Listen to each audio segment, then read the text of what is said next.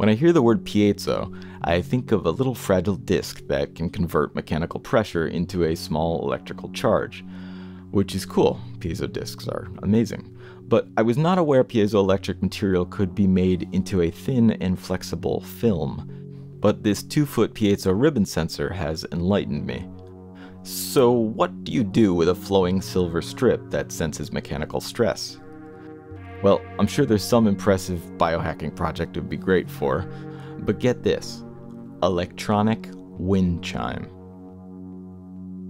The wind blows, bends the ribbon, which creates a charge sensed by the ItsyBitsy board, which in turn passes electricity to a, you guessed it, piezo buzzer, which plays a lovely chime.